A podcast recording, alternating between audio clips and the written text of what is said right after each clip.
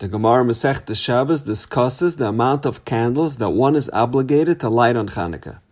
The Gemara says there are three levels of observance. The basic mitzvah is ner ish ubeisai, to light one candle per household. Mehadrin, for those who enhance the mitzvah, ner lechal echad va'echad, one candle for each family member.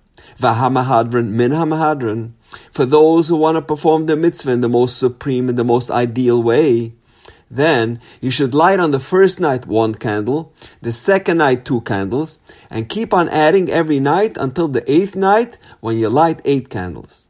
That is the ultimate level. If you think about it, nobody in Klal Yisrael does the first 2 levels. Everybody does Mehadrin min HaMehadrin. No Yid says, I won't be so machmer. I'll just do the basic mitzvah. I'll light just one candle every night. Why, when it comes to other mitzvahs, some do it on the most basic level, and some do it on the more stringent level? Some spend $50 on an esrog, some $100, and some are so mahader and spend $500. Why on Hanukkah is everyone so meticulous with the mitzvah of Menorah?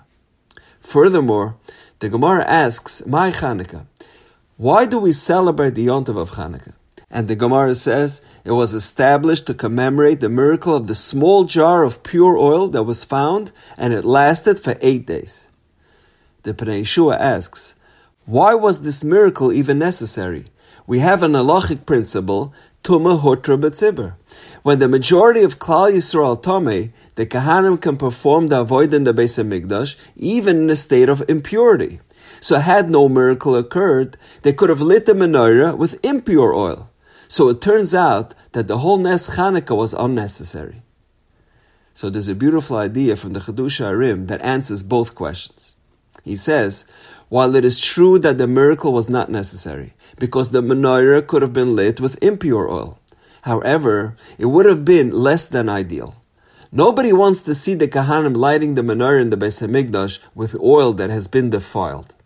So Hashem gave us a special gift, and He performed the miracle so that we can do the mitzvah in the most mahuder, in the most optimum way possible, lighting the menorah with pure oil. So the significance of the Nes Chanuka lies in the message it conveyed to the Jewish people. Because Hashem desired for us to have pure oil for the menorah, He went out of His way to perform a miracle on our behalf.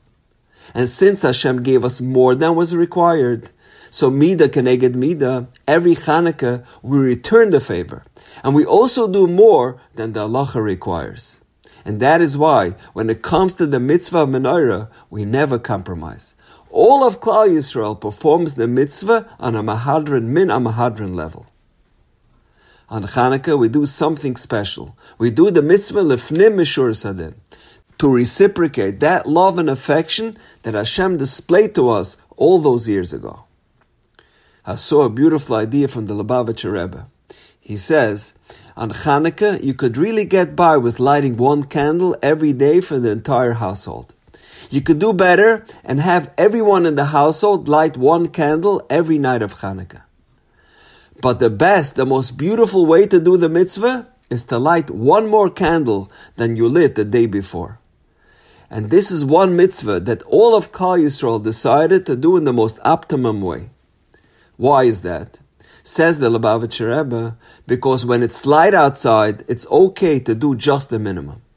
But when Klal Yisrael is in a matzav of darkness and hardship, we all have to do our very best. There's no room for compromise. In the days of Hanukkah, our job is to be Moiseh Vahoylach. Every day we add on one more candle. Every day we are tasked to add a little bit more light to this dark world. A holy Rebbe once made this beautiful analogy. If someone is lost in a forest, he lights a small fire to let the people above know that he's there and they should come get him. Similarly, on Hanukkah, we light a candle to let Hashem know that we are still here in Galus. He should come down and get us. The Gemara says, Ma'oilam lo yarda shchina lamata mi'asarah tfachim. The Shechina does not descend lower than 10 tfachim from the ground. But one time a year, Hashem makes an exception, on Hanukkah. According to halacha, the menorah should ideally be placed less than 10 tfachim above the ground. Therefore, on Hanukkah, the Shechina must descend lower than 10 tfachim, all the way down to our level. And we have the opportunity to remind them of our plight.